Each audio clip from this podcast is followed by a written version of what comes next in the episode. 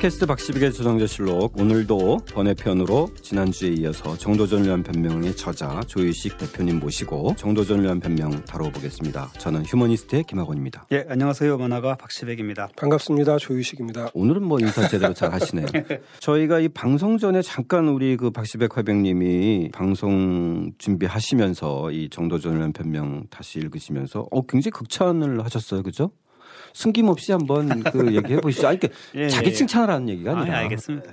아, 제가 여기에 저기 추천사도 제가 썼어요. 추천사가 워낙 마지못해 쓰셨나요? 아니면 좀 아니, 아니, 예, 그건 충심으로? 처음에 제 작업을 시작할 때 정도전을 위한 변명을 읽었고 참고를 되게 많이 했어요. 또 그래가지고 그 개국편에서도 그 정도전환 변명을 네, 그 네, 본문에 본문에 직접 유일하게 그죠? 이 다뤄주셨어요. 책하고 이제 그 한영우 교수님 책하고 예, 정도전을 알고 싶은 사람은 이 책을 보라 하면서 이제 소개를 했었는데 추천사 때문에 다시 보고 또 이번에 팟캐스트 하면서 또 봤어요. 또 보는데도 역시 아 정말 그때의 그 감흥이 되살아나는 게 일단 문장이 너무 좋습니다.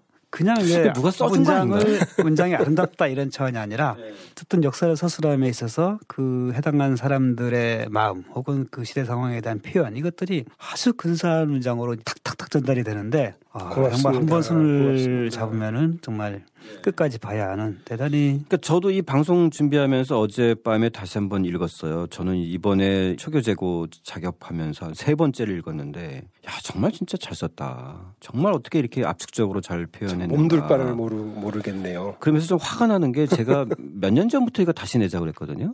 근데 본인은 지난 일기 보는 것 같아서 좀 쑥스럽다. 예? 근데 제가 진짜 이번에 다시 보니까 내길 잘했다고 생각하는데 아니 왜 그렇게 빼셨어요? 저는 이제 책이 더안 나와서 참 다행이다라고 생각을 하고 있는데 낼 리가 있겠어요. 거의 이성계 수준이에요 지금 보면 그죠? 예, 계속 빼다가 예? 막 칭찬하니까 마지못해서 뭐 내고 책을 썼으면 또 배운 것도 있어야죠. 예, 지금도 이렇게 저희가 정확히 얘기해 주는데도 감흥을 못 받는 거 보면 정도전인 회사 것 같은데 이성계 같은 캐릭터예요. 보면. 회사 운영에서 좀 일을 줄이시고 예. 글을 좀 쓰셔야겠어요. 아이고 큰일 나게요. 큰일. 예, 아무튼 뭐 이번 계기로 저희 팟빵 게시판에 많은 분들이 이제 좀 읽고 방송 들으시고 의견을 좀 주시면 예, 제가 조유식 대표한테 다음 작업을 좀 예, 그 세상에서 하는데, 제일 어려운 게 글 쓰는 일 같아요. 예, 아무튼 뭐 계속 잘난 척 하시는 거 알죠? 예, 알겠습니다.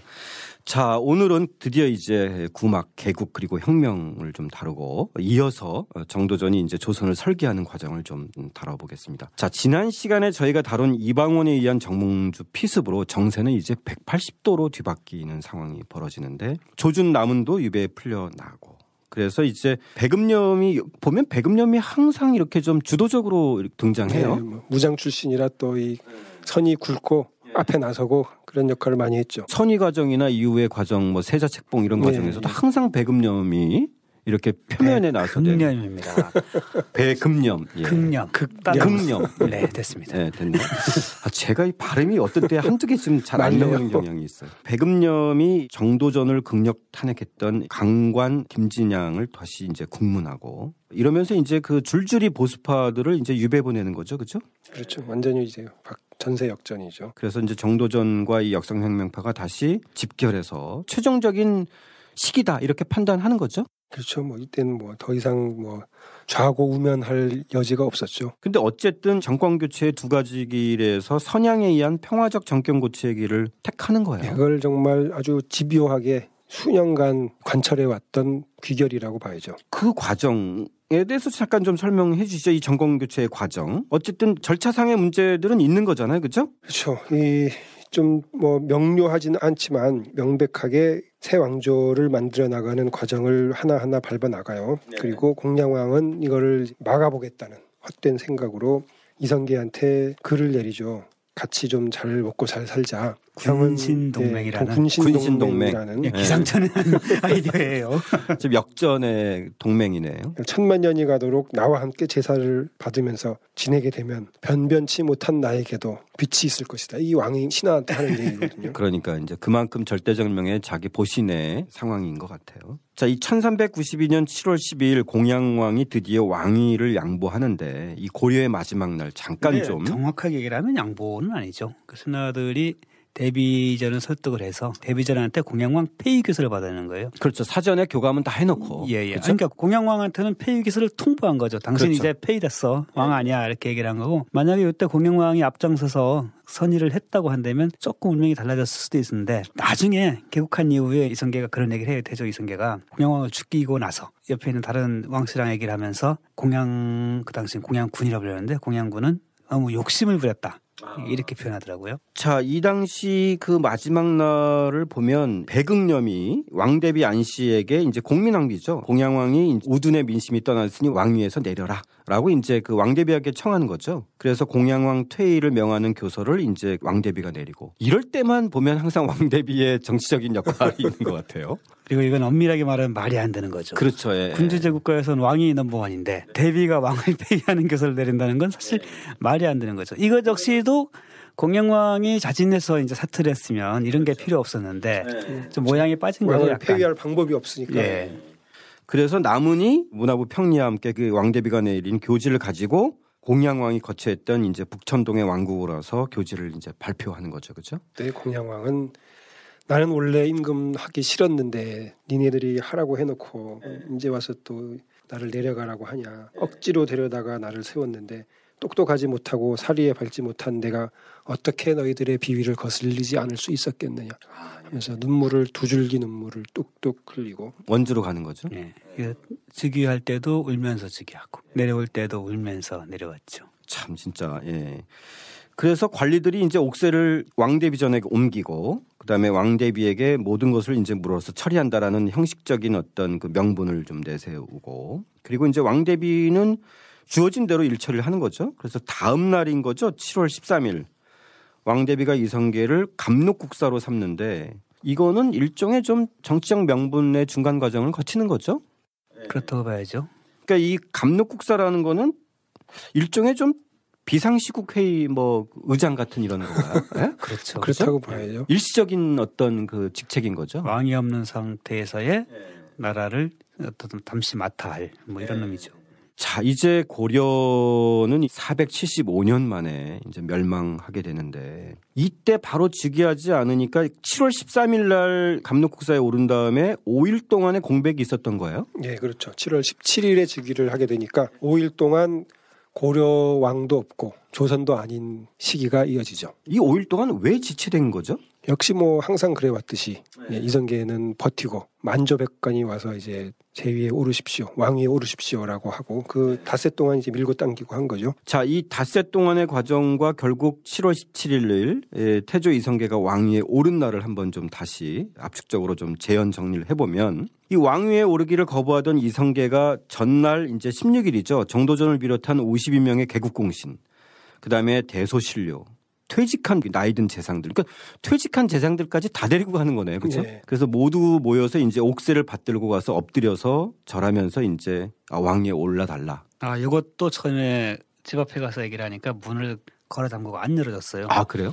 그래서 몇 시간을 거기서 버티고 실갱을 하다가 더 이상 안 되겠다 싶어서 문을 부수고 들어가요. 아 그래요? 예. 참 그것도 이 일종의 이성계의 정치적인 행동으로 봐야 되겠네요. 그렇죠. 그렇죠? 예. 아주 우리가 뚜렷한 뚜렷한 정치적 그 커뮤니케이션을 하- 하고 있는 거죠. 이거를 그렇죠. 통해서 예, 예, 일방적인 일반- 것이 아니라. 딱 하나의 메시지만 결국은 전달될 테니까 나는 끝까지 안 하려고 했다. 이 한마디 메시지만 끊임없이 이제 무언으로 전하는 거죠. 그래서 다음 날 드디어 이제 17일 날 이 수창궁 대골문 서쪽에 모든 관리가 이제 양쪽에 차례로 쫙 서서 이성계를 맞이하고 이성계는 골문 앞에서 딱 말에서 내려서 이제 걸어서 왕위에 가는 거네요. 그러니까 여기서도 자기 나름대로 뭔가 이런 그 일- 일관성이 있죠. 그죠? 예.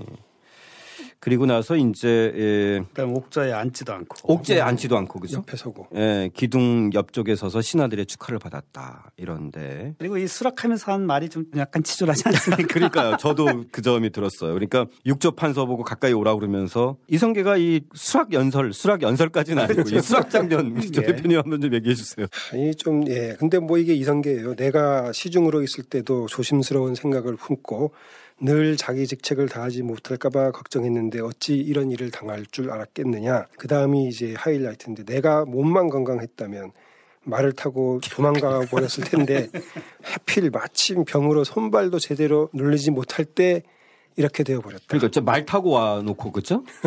걸어왔잖아요. 말에서 내리였는데 거기까지는 그랬나요? 말을 타고 온 거잖아요. 그렇죠, 그렇죠. 아니, 근데 뭐 말을 아, 그. 구보할 건강은 아니었다. 그러니까 예, 말 타고 잽싸게 도망가지는 못한 말을 달릴 상황이다. 정도는 안 됐다는 안 거죠. 됐다. 참 진짜 이성계 답다고 하면은 좀 격화된 표현인 근데 것 아마 같은데. 이렇게 얘기를 해도 사실 따지고 보면 좀 웃기는 이야기지만 그때 그 앞에서 그 얘기를 듣던 모든 사람들한테는 이게 이 진정성으로 다가갔을 것 같아요. 맞아요, 그런 능력이 이성계한테는 있었던 거죠. 이날의 심정에 대한 기록은 없다면서요? 정도전의 기록은. 네, 이날은 없습니다. 그 정도전이 보면 그 자기의 이런 개인적인 좋았을 때는 기록을 잘 안 하는 것 같아요.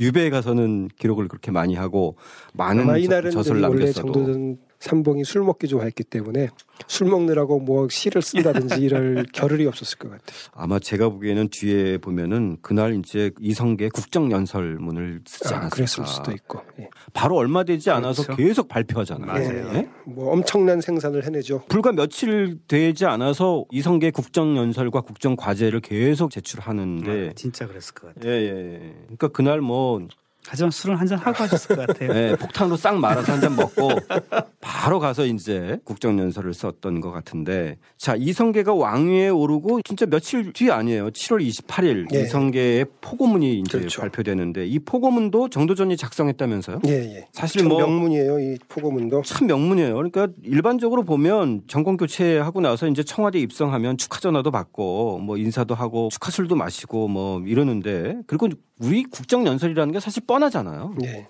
근데 이때 정도전이 이 작성했다고 하는 진짜 새로운 나라의 국정 운영에 대한 설계는 정말 가장 정도전다운 일이고 또 정도전다운 발표인데 요거에 대해서 좀 압축적으로 저희가 좀 살펴보고 넘어가겠습니다. 이 국정 운영의 전체 기조는 민본주의로 이제 발표한 거죠? 그렇죠. 뒤에 이제 조선 경국전도 마찬가지인데 항상 제일 벽두에 민본주의를 국가의 기본으로 한다는 것을 뚜렷하게 내세웁니다. 이 포고문도 맨 첫 대목이 이래요. 하늘이 백성을 내면서 통치자를 세우는 것은 백성들로 하여금 잘 살도록 보살펴주고 편안하게 다스리라는 것이다. 통치자 임금을 새로 세우는 것은 부귀영화를 누리라는 것이 아니고 백성들을 더 따뜻이 보살피고 편안하게 해주라는 것이다. 예, 예. 일종의 이제 건국 이념이자 국정 운영의 예. 기조를 이제 예. 그 민본주의로 잡아서 발표한 거고. 그리고 또 임금의 도리를 잘 하고 못하는 데 따라서 인심이 따르기도 하지만 배반하기도 한다. 이런 것 바로 또 이어붙거든요. 그만큼 이제 경고의 경계하라, 메시지를 주는 거죠. 거죠. 경계하라. 이미 집권했으니까 이 뒷말은 안 쓴직도 한데. 맞습니다. 야, 진짜 일관됩니다. 그러니까 이 승리자의 어떤 포만감이 있을 텐데 예. 그러니까 여기서도 역시 그런 왕에 대한 경계를 국정 기조에 바로 넣은 거죠. 예. 그러니까 뭐 우리식으로 따지면 대통령 당선이 됐는데 거기에 발표문에 예, 그렇죠. 뭐 아무튼 잘못하면 물러날 수도 있다. 예. 백성위에서 이런 식의 어떤 거를 넣은 거죠. 자, 이 국정 과제들로 삼은 것이 이제 혁신적인 민생 대책이 최우선인 거예요. 그죠? 바로 뭐 그때 민생 대책들이 나오죠. 호포와 둔전 다 이제 세금과 관련된 것들인데 이런 것들을 폐지를 해주고 법률을 단순화해서 대명률을 그대로 가져다가 이것만 지키면 따로 처벌받지 않는다. 이런 아주 민생과 관련된 항목들을 가장 우선적으로 발표를 합니다.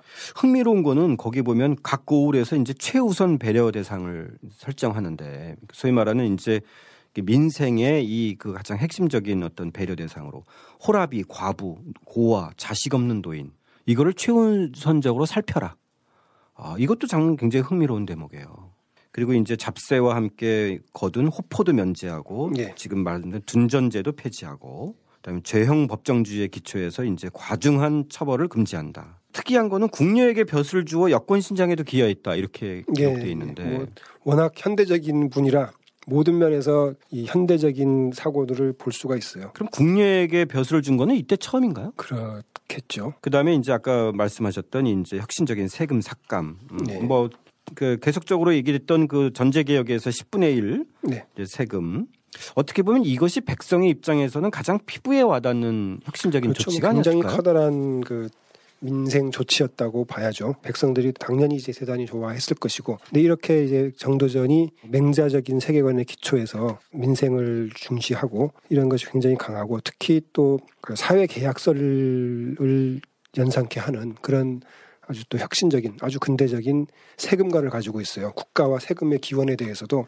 뭐 하늘이 냈다 이게 아니라 국가의 시작 또는 뭐 임금의 출현 이런 것을 하늘이 냈다가 아니라 백성들이 도적을 방지하고 외적을 막고 뭐 질서를 세우고 이런 것을 다 직접 할 수 없으니 지도자를 세우고 그 지도자는 세금을 받아서 그런 일들을 해나가고 이런 계약에 입각해서 국가가 생겼다라고 하는 것이 정도전의 이야기인데 이 정도의 그런 근대적인 언설이 그 이전에 없었다고 봐요. 자, 그만큼 이 그 대목에서도 정말 지금 말씀하셨던 것처럼 진짜 이 세금을 얻어서 국가를 운영하는 것에 기본적인 어떤 원칙과 민본 이념을 좀 이제 살폈는데 그 과정에서 특이한 것은 포고문의 마지막에 정도전이 이성계와 상의 없이 정적 56명을 제거하라는 조항을 넣었어요. 예. 예. 이건 좀 이례적인 것 같아요. 이성계도 이것에 대해서 좀, 좀 경계하고 반대를 좀 한 거죠? 그렇죠. 예. 결국 이제 정몽주가 시도했던 혁명파에 대한 그 제거, 혁명파 제거를 정도전이 역으로 시도하고 있는 상황이죠. 그래서 이정계도 이것에 대해서는 좀 문제 의식을 가져서 이 곤장형과 귀향으로 좀 이렇게 내걸렀는데 그래서 이제 이세학당 시절에 막역한 친구였던 이승인이나 이종학은 이세계 아들이 이세계 아들이죠. 예. 이종학 도두 아들이 아마 다 여기 걸렸을 텐데. 예. 그리고 이제 267쪽에 보면 이 정도전 탄핵의 행동대장이었던 김진양 예, 같은 다. 사람들, 그러니까 여덟 명이 이제 결국은 곤장을 맞다가 죽는데 이거 역시도 우리가 이제 지난 시간 얘기했던 이런 장살이 정황상 정도전의 암묵적 지시의 가능성이 있는 거죠? 아니요. 직접적 지시죠. 아, 직접적 지시. 근데 정도전만이 아니고 그때 이제 조순이랑 또 누군가 남원인가 같이 있는 상황에서 아마 했을 거예요. 차후에 이제 장사를 주도했 황거정이나 손흥전이 정도전에 지셨다고 진술을 예. 맞아. 나중에 한참 뒤에. 한참 뒤에. 때, 예. 그때는 죽었다는 보고만 받고 이제 태조가 놀라고 넘어갔는데 뒤에 이제 태종 시절에 하륜이 약간 불경한 부분이 이제 문제가 된 적이 있어요. 예, 예, 뭐냐면. 예. 이색의 비문을 지으면서 그 당시 뭐 중국 사람인가가 지었는데 거기에 뭐라고 했냐면은 당시 이제 권력자들이 공을 싫어하여 이런 표현을 썼어요. 그러니까 고려말 상황인데 아 권력자가 공을 싫어하여 그러니까 이 권력자라고 하는 게 사실상 이제 이성계를 지칭하는 거였죠. 그러니까 이런 식의 표현한 거에 대해서 이제 불경이다. 예, 음. 문제 삼았는데 어, 보니까 이와 똑같은 구절을 권근도 쓰고 하륜도 쓴 거예요. 다른 데다가. 그래서 이제 하륜이 집중 탄핵을 받는데 태종으로서는 어쨌든 하륜은 이제 커버를 방어를 해줘야 되는 상황이라서 계속 이제 어, 방어를 하는데 하륜이 서로 올려서 이 이야기를 꺼내는 거예요. 그때 이제 정도전이 그와 같은 지시를 해서 이승인 등을 다 죽였다. 이것만 봐도 당시 권력자는 정도전 등을 얘기한 것이지 이성계가 아니다. 근데 이거는 이미 조선이 개국한 상황 이후의 상황인 거고 그렇죠. 그 이전과는 정확히 다른 것임에도 불구하고 이제 태종이 이거를 이제 수용하면서 확정을 지어버리죠. 그래서 이제 하류는 상황을 모면하게 되고 정도전은 어, 이들을 죽인 이제 책임을 다 뒤집어 쓰게 되죠. 예, 그리고 또 그때 당시에 이제 거기에 대해서 정도전을 옹호해주는 변론해주는 주장들도 있었죠. 그건 그때로서는 나라를 세우기 위해서 어쩔 수 없는 과정이었다. 예, 라고 조용무 하니까, 같은 인물들이 나서서 이방원의 대답이 내가 그때 죽은 그 이승인 이종학을 위해서 이러는 줄 아느냐. 맞습니다. 그러니까 정도전 같은 인물이 또 나올 수 맞아요. 있다는 걸 후대에 경계하기 예, 위해서 후대에 또 어쨌든 왕에 뭐 문제가 있을 때 이런 것들이 지시 그 뭐, 없이 예, 독단적으로 지시 없이 이렇게 할수 독단- 예, 있다라는 예, 것 예. 때문에 맞습니다. 그게 한번 뒤에 나오죠. 자 이렇게 한편으로는 이 정적에 대한 숙청과 한편으로는 개국 공신들 사이에서도 이제 어쨌든 새로운 맹세. 우리는 자손만대 이 맹세를 지킬 것이다. 예. 그 맹세문 정말 대단해요. 네, 한번 좀 압축적으로 조 대표님 한번 보여주세요. 270쪽에 나오는데 참이 맹세문 누가 썼는지 모르겠지만 잘 썼어요. 예, 사실 이게 지켜지기만 하면 예. 정말 이렇게 얼마나 아름다운 그 시작을 잘하는 사람은 많으나 끝을 잘 맺는 사람들은 적다. 이를 같이 한 우리는 모두 임금을 성심으로 섬기고 서로 믿음으로 사귀어야 할 것이다. 혼자만 잘 되기 위해서 서로 해치지 말고 제 이익을 위해서 서로 시기하지 말고 남들이 이간하는 말을 듣고 딴 생각을 하지 말고 말이나 기색이 약간 잘못되었다고 해서 의심하지 말고 겉으로는 친한 척하면서 속으로 간격을 두지 말고 잘못한 일이 있었으면 고쳐주고 의심나면 물어보고 병이 나면 서로 돌봐주고 재난이 있으면 서로 구원할 것이다. 우리 자손에게까지 대대로 이 맹세를 지켜 나갈 것이다. 만약 어기는 일이 있을 때는 하늘이 반드시 죄를 줄 것이다. 네. 참 멋있는데 대부분 지키기 힘든 것만 다 골라서 압축적으로 정리하는 것 같아요.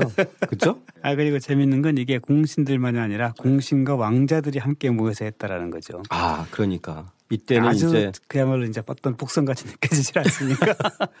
맞습니다. 하지만은 이 당시의 정황이나 분위기로 봐서는 상당한 비장함 내지는 어떤 굳은 맹세의 어떤 분위기는 확실히 있었을 것 같아요.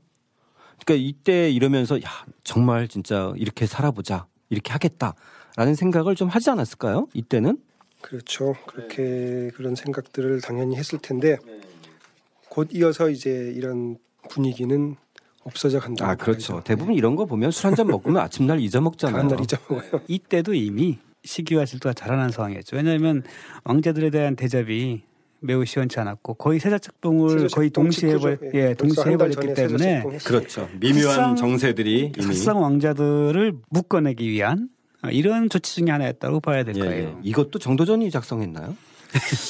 문장이 뛰어난 걸로 그러니까 그 이 문장력이나 이런 거 보면 정도전 뭐 남은 누가 썼는지는 안 나와 있어요. 예, 이런 쪽에서 썼던 것 같은데. 자, 결국 이 혁명 세력의 주체들은 대부분 어쨌든 비주류와 소외 계층, 그렇죠. 서울 출신의 집안으로는 이제 지방 네. 향리들이 좀 많았고 본인도 그렇지만 또 그 아내들도 서울 출신들이 예전에 우리가 좀 살펴봤지만 그렇죠. 그렇죠. 그리고 대부분 변방의 무신층들.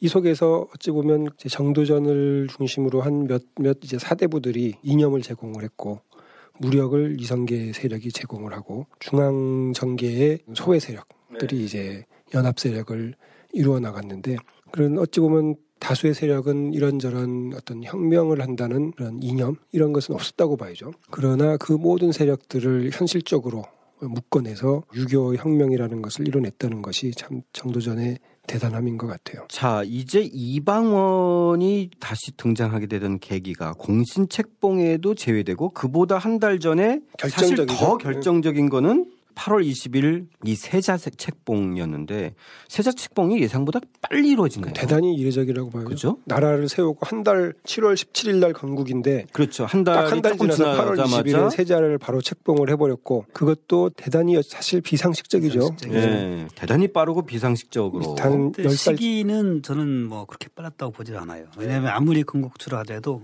태조의 나이가 이미 많았고 또 장성한 아들들이 워낙 많아서 어쨌든 빨리 결정하지 않으면 위에 뒤에 되게 위험해질 수 있기 때문에 아, 그렇죠. 빠른 예, 건 예. 맞는데 세자의 설정 자체는 정말 비상식적이죠. 이때 결정적인 역할을 한 게 이제 이성계의 경처인 신덕왕후 강씨인 거죠. 그렇게 이제 다 공식적으로 나와 있는데 예. 결국은 이성계가 했다고 봐야겠죠. 이성계는 왜 물론 이제 기록에는 공신들이 와서 처음에는 공이 있고 장성한 아들 즉 이제 이방원을 세자로 세우자는 이야기를 하려고 했는데 그 비슷한 얘기를 하니까 옆에서 강비가 막 통곡을 하고 네, 막 울고. 예, 예. 그게 결국 강비의 자식 중에서 그나마 낫다고 생각되는 둘째 아들로 세자를 세웠다 이렇게 되어 있는데 결국 그 세자는 왕이 세우는 건데 어, 이성계가 세운 거죠. 아, 이성계는 그럼요. 무슨 생각으로 그런 결정을 했을까? 그것도 조선 건국을 하자마자 바로 한 달 만에 그것이 궁금한 거예요. 왜 그랬을까? 왜 그랬을까요?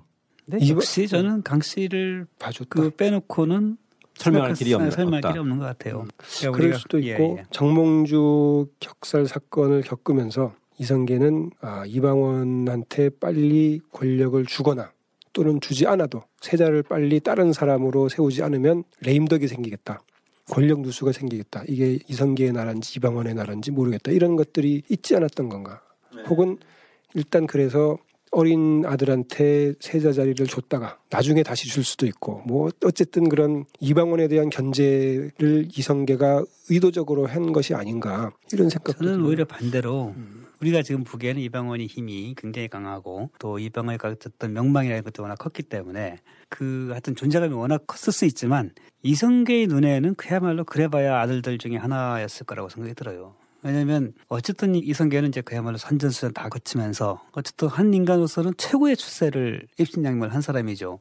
나라를 세우기까지 했으니까. 이런 이성계 입장에서는 누가 됐건 자기는 컨트롤할 수 있다라는 이제 그런 자신감이 좀 과하지 않았나라고 생각이 들고. 다만 저는 그꼭 이방원이 아니라 하더라도 위에 이제 그 큰아들 뭐 예, 방, 큰아들은 뭐 방, 저 술주정뱅이니까 뺐다 치더라도 뭐 둘째나 셋째를 할 수도 있었을 텐데 방석으로 간 것은 결국 강 씨의 역할이었더라고 생각이 들어요. 이 배금념과 조준과 정도전은 초기에는 그 방언을 염두에 둔 아, 거죠. 아니 그렇게 표현한 게 아니라 뭐라고 표현하냐면 평상시라면은 네, 장자가 장자를 내세우는 게 예, 맞는데. 그리고 이제 그렇지 않은 상황이라면 공이 있는 아들이 좋다 이렇게 제가 얘기를 하죠. 이런 이제 격변기에는 예, 그렇죠. 예. 그런 거 보면 혁명파의 핵심 세력들은 초기에는 이방원을 염두에 둔 건 사실인 것 같아요. 그러니까 무시할 수가 없죠. 워낙 공이 컸고.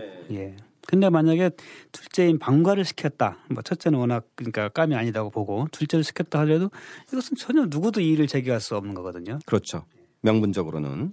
자, 결국은 그래서 이방원의 입장에서는 정말 정도전 공시책봉이나 아니면 정도전과의 관계보다도 이강 씨에 대한 어떤 적개심 이거는 이때 정말 비수에 꽂힌 정도이지 않을까요? 그 상처감이나 분노감은? 그렇죠. 그래서 뭐 나중에 그 강비가 좀 일찍 죽었죠. 죽고 나서 결국 이방원이 묘를 이장을 해버리잖아요. 그렇죠. 처음에는 이장하고. 저 경복궁 바로 앞에 현재 영국 대사관 근처에 이제 묘가 있었는데 저 저 변두리로 옮겨버리죠. 그리고 이제 정자각이나 뭐 이것도 헐어서 다 헐어서 예. 청계천 공사할 때 네. 돌다리로 아, 써가지고 다리를 써버리고. 사람들이 밟고 지나가게 아, 만들고 예. 그리고 강비 자체를 이제 섬으로 그러니까 그 아버지의 첩으로 격화를 네. 시켜버리죠. 네.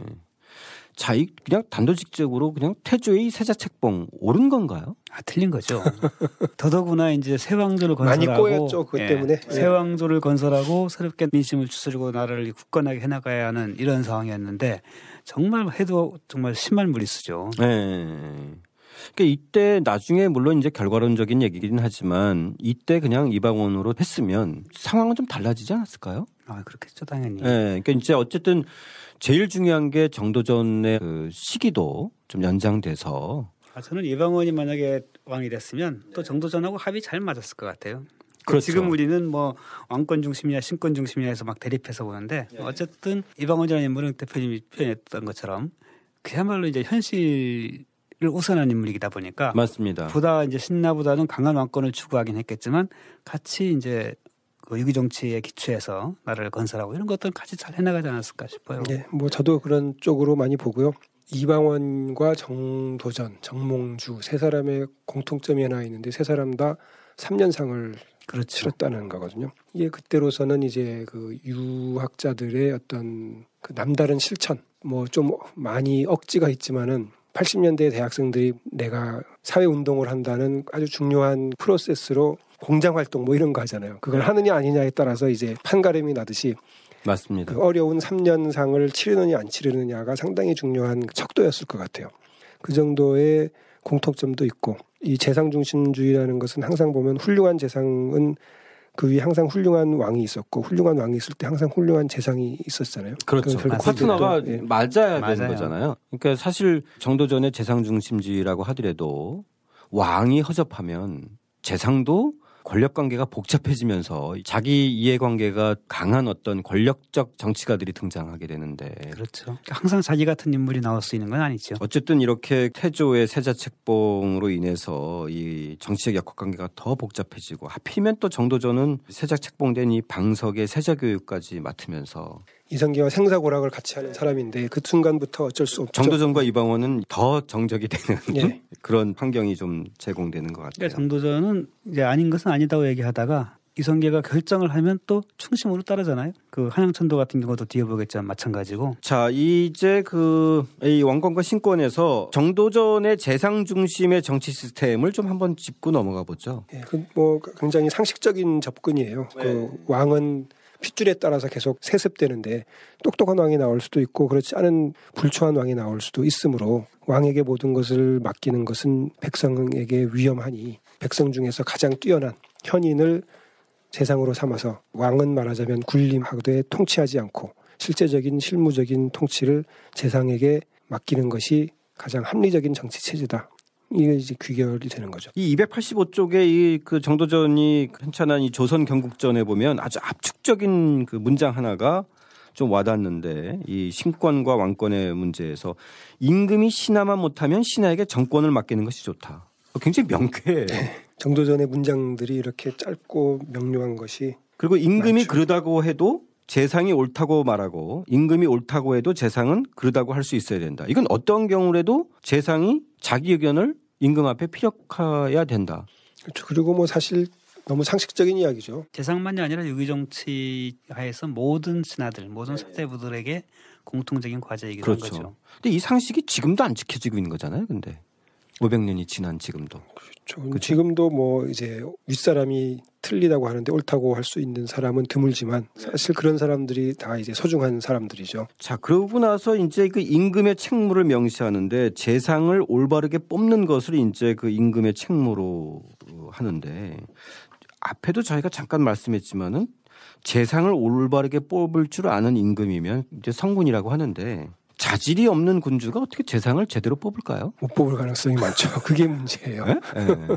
진짜 태도도 좋고 정말 그 유능하고 백성을 살필 줄 아는 재상을 뽑을 줄 아는 임금이라면 정말 절묘한 그런 관계일 텐데.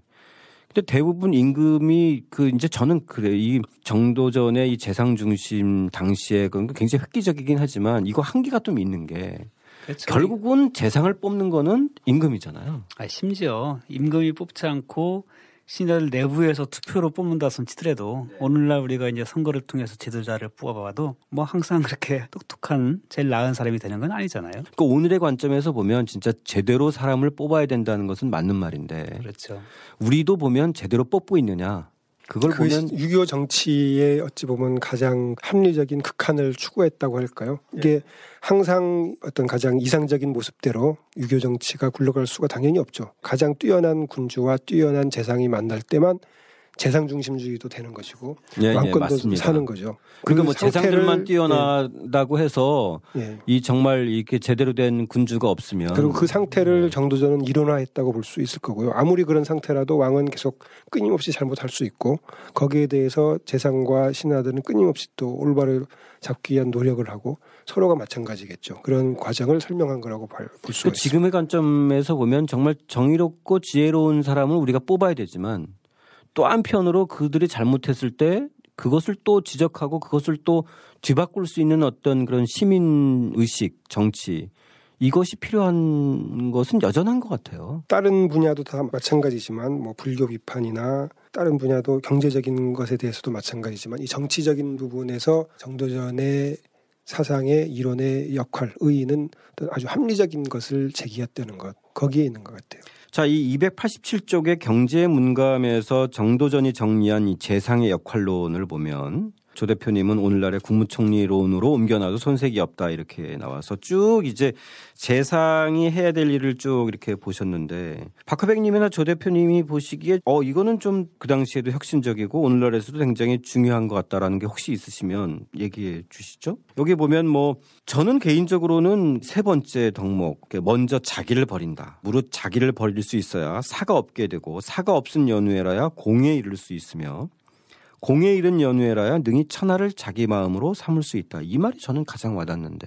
그리고 또 너무 뭐 나서지 말라는 얘기도 많아요. 신하는 자기를 드러내지 않는다. 어, 이런 거 중요하고 항상 부지런하고 근심하고 삼가며 두려워할 줄 알아야 된다. 또 이게 신하에 대한 그 재상 역할론인데 예외적으로 한 대목은 군주에 대한 게 있어요. 군주는 신하의 사심을 시초에 제거한다. 때가 늦으면 오히려 해를 가져온다. 이런 것들도 어떤 그 재상 중심주의를 버티는 다른 한 대칭 축으로 군주의 역할을 강조를 하죠. 사실 뭐 오늘날 보면 점점 더 시대적인 흐름이 시대적인 책무나 사회적인 어떤 이런 역할보다도 자기를 드러내고 자기 이해가 중심이 되는 사회로 가는 건 맞지만 최소한 이 그 이런 정치라든지 교육이라든지 이런 어떤 그 사회적 역할을 갖는 특히 이제 대의 정치기 때문에 뽑아준 사람들에 대한 어떤 공적 자기의 사적인 것을 버리고 공적 어떤 자질, 공적인 역할 이거는 대단히 중요한 역할인 것 같아요. 사실 지키기는 쉽지 않지만 이게 전제가 돼야 정치라는 것이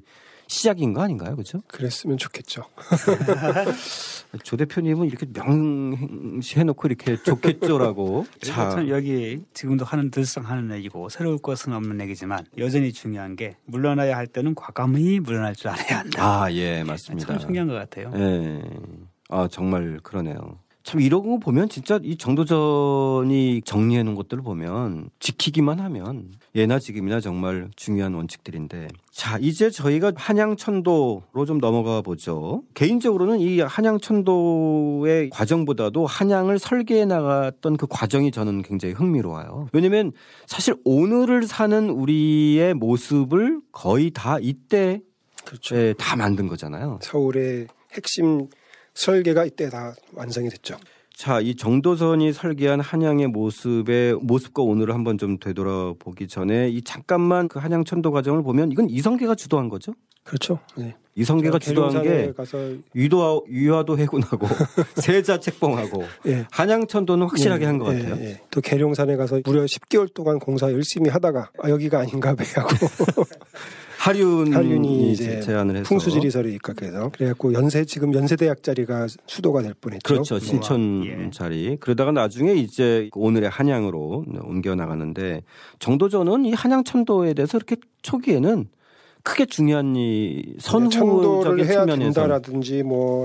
한양이라든지 이런 얘기 일체 안 하고 중요하지 않다고 본 게 아니라 오히려 이제 금방 개국한 상황이기 때문에 민심을 수습하고 안정시켜야 되는 상황이라서 이와 같은 큰 일을 하는 것 자체를 온당치 않다고 봤죠. 아 그렇죠. 예, 예. 차후해도 된다. 뭐 이런.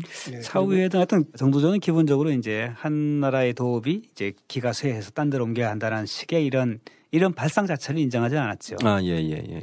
비합리적이라고 본 거죠. 사람에 따라서 성쇠가 결정되지 어찌 땅의 기운에 따라서 성쇠가 결정되겠냐. 그렇죠. 이성계 입장에선 이제 고려의 개경을 떠나고 싶었던 거고. 예, 그리고 중국에 예. 나라가 많았지만 도읍은 몇 개밖에 없었는데 같은 도읍에서 나라가 망했으면 절대로 그 다음에 다시 거기서 나라가 안 서야 되는데 같은 데서 또 나라가 서지 않냐. 그렇기 때문에도 땅의 기운에 따라서 나라의 성쇠가 결정되는 것이 아니다.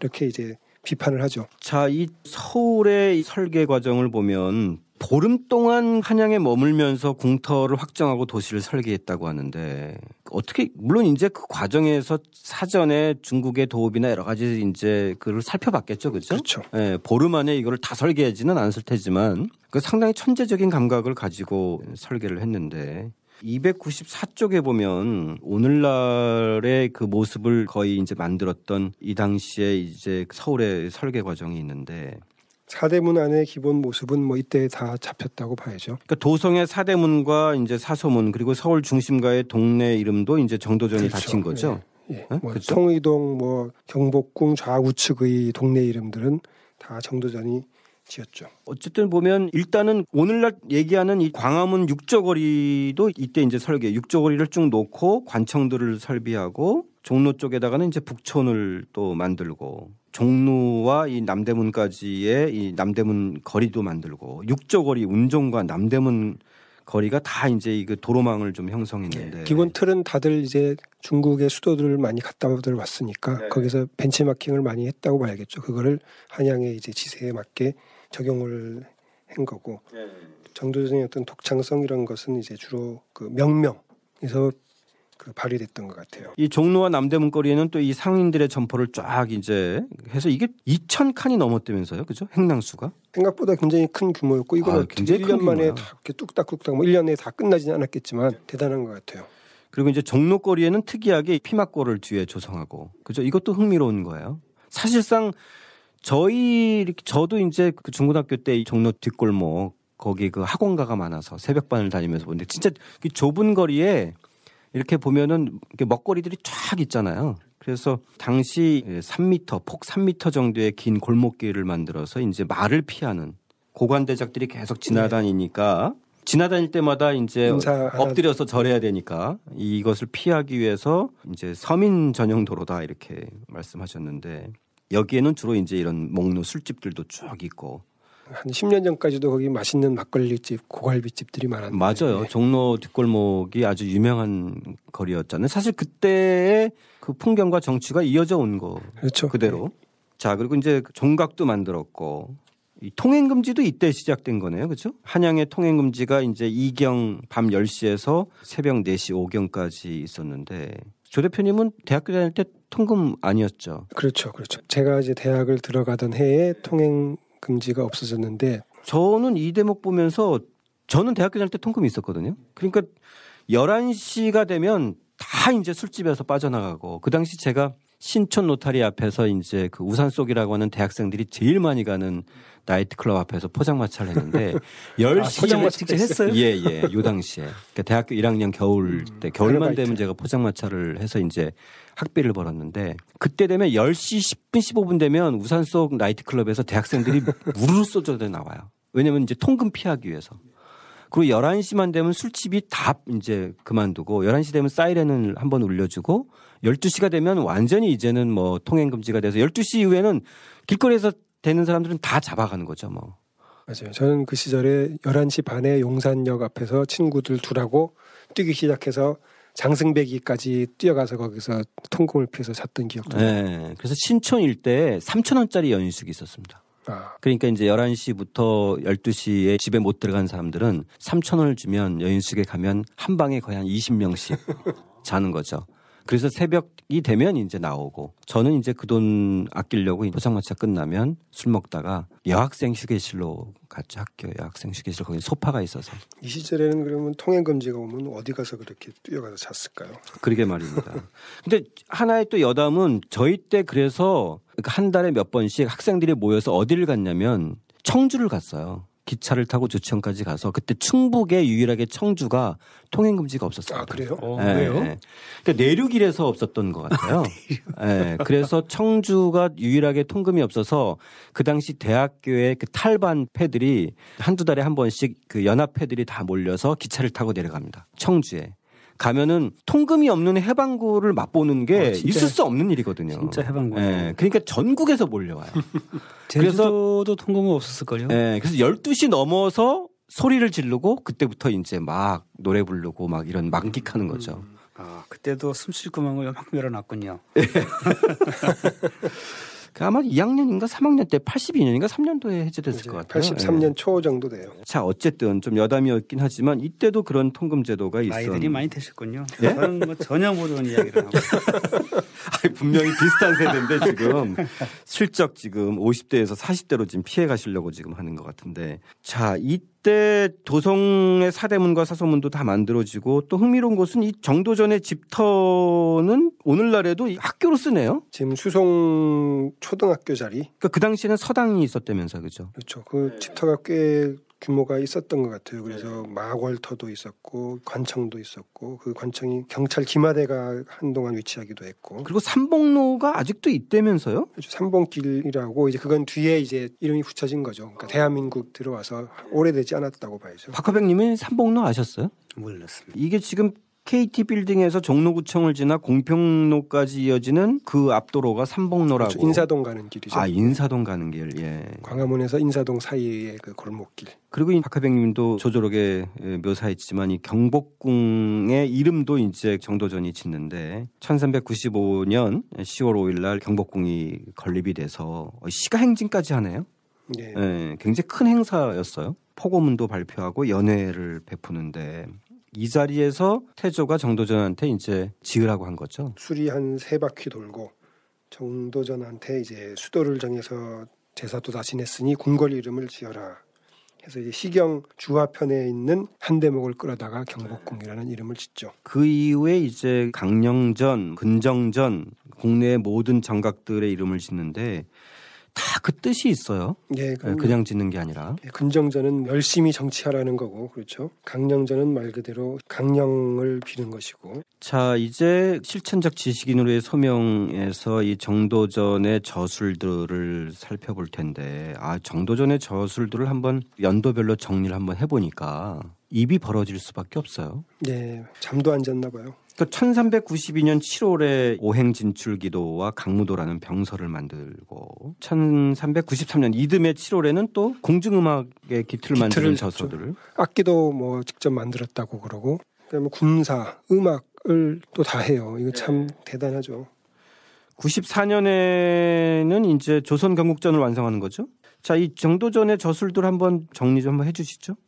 분야도 동서고금을 종횡무진하고 이또 깊이와 문장 이런 것이 전부 다 참 뛰어나죠. 이 조선 경국전 같은 경우는 정도전의 유교 정치의 이상이 아주 집약적으로 드러나 있고 그 이듬해에는 또 이제 경제문감 조선 경국전의 보완적인 성격이 있고 또 지방 수령론을 감사 요약이라고 해서 이제 지방 행정에 관한 것도 짓고 아 이게 오늘날 보면 따지면 그 이제 지방자치제의 그렇죠. 운영 이후에 한참 뒤에 그 정약용의 어떤 지방관에 대한 글들을 이제 연상케 하는 그리고 이에 직전 고려사도 편찬하네요. 그렇죠. 그렇죠. 그리고 죽기 직전 그러니까 1398년 여름에는 불시잡변을 또 집필을 하죠. 그래서 보통은 뭐 정말 시간이 좀 남는 사람들이 이렇게 불면 불후에 그 대작들을 남기는데 뭐 유배를 갔다든지 정도전은 재상을 하면서 이 모든 저작을 이루어내죠. 그래서 이것이 왜 이렇게 바쁠 때에 이렇게 열심히 책을 쓰냐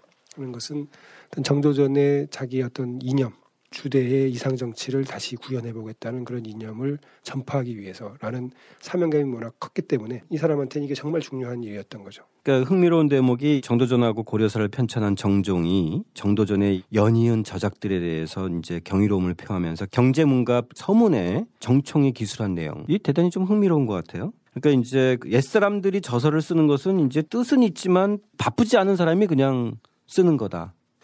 이랬는데 이 정도전의 수많은 저작들은 이제 임금과 백성을 요순때처럼 만들고자 하여 그런 어떤 목적으로 실천을. 뒷받침하는 이론서, 그렇죠. 실천을 설명하는 이론서를 써야 했던 거죠. 저작들이 대부분 다 국가의 운영과 예. 이런 것들을 필요로 하는 예, 것. 정치, 행정, 그다음에 사상을 망라하죠. 또 군사, 음악까지. 마치 이제 세종이 이와 유사한 어떤 업그레이드된 저수를 남긴 거라면 정도전과 세종 두 사람 정도인가요? 예, 음악에 대해서도 조예가 깊었다는 것은 참 또 재미있어요. 음악과 군사의 조예가 깊었던 게 재미가 있죠. 그 음악은 공자도 음악에 밝았다 그러잖아요.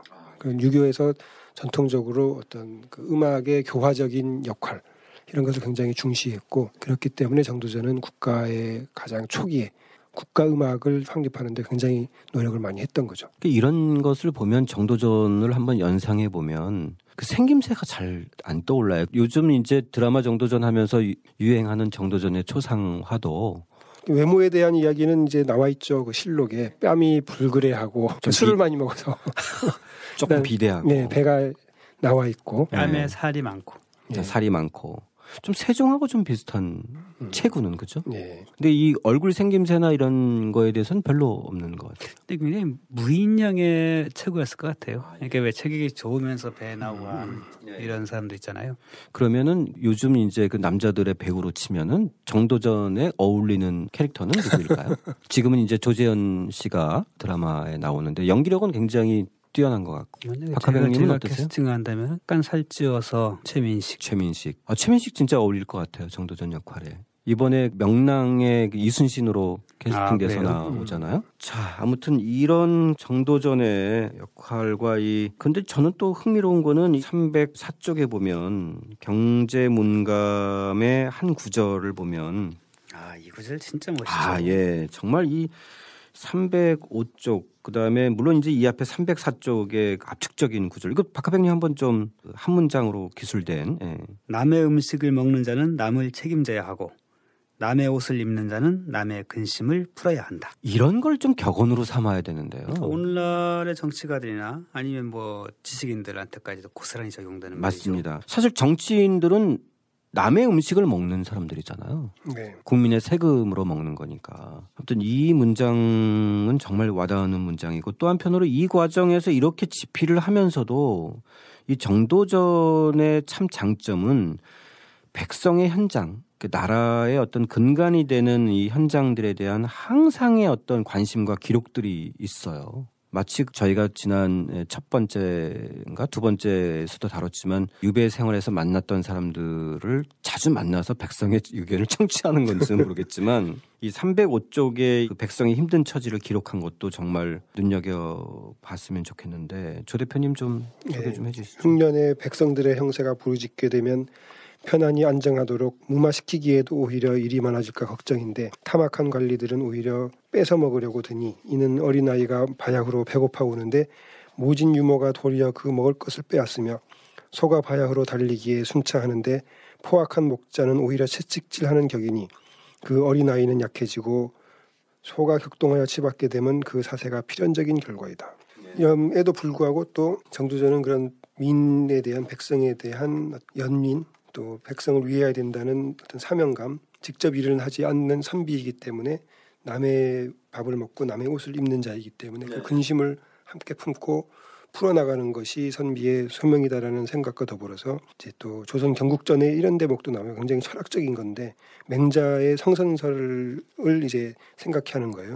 사람의 성품은 다 착한 것이며 부끄러워할 줄 아는 마음은 사람이다. 사람마다 모두 다 가지고 있는 것이다. 도적이 되는 것이 어찌 인간의 본성이겠는가? 안정된 생각이 없는 사람이 안정된 마음을 가질 수 없는 것이다. 무항산 무항심 얘기가 또 나오죠. 도적의 발생 이런 것을 뭐 도적이 나쁜 놈이다 이게 아니라 민생의 불안에서 찾고 있죠. 그리고 근본적으로 인간에 대한 신뢰 이것이 이제 또 깔려 있죠.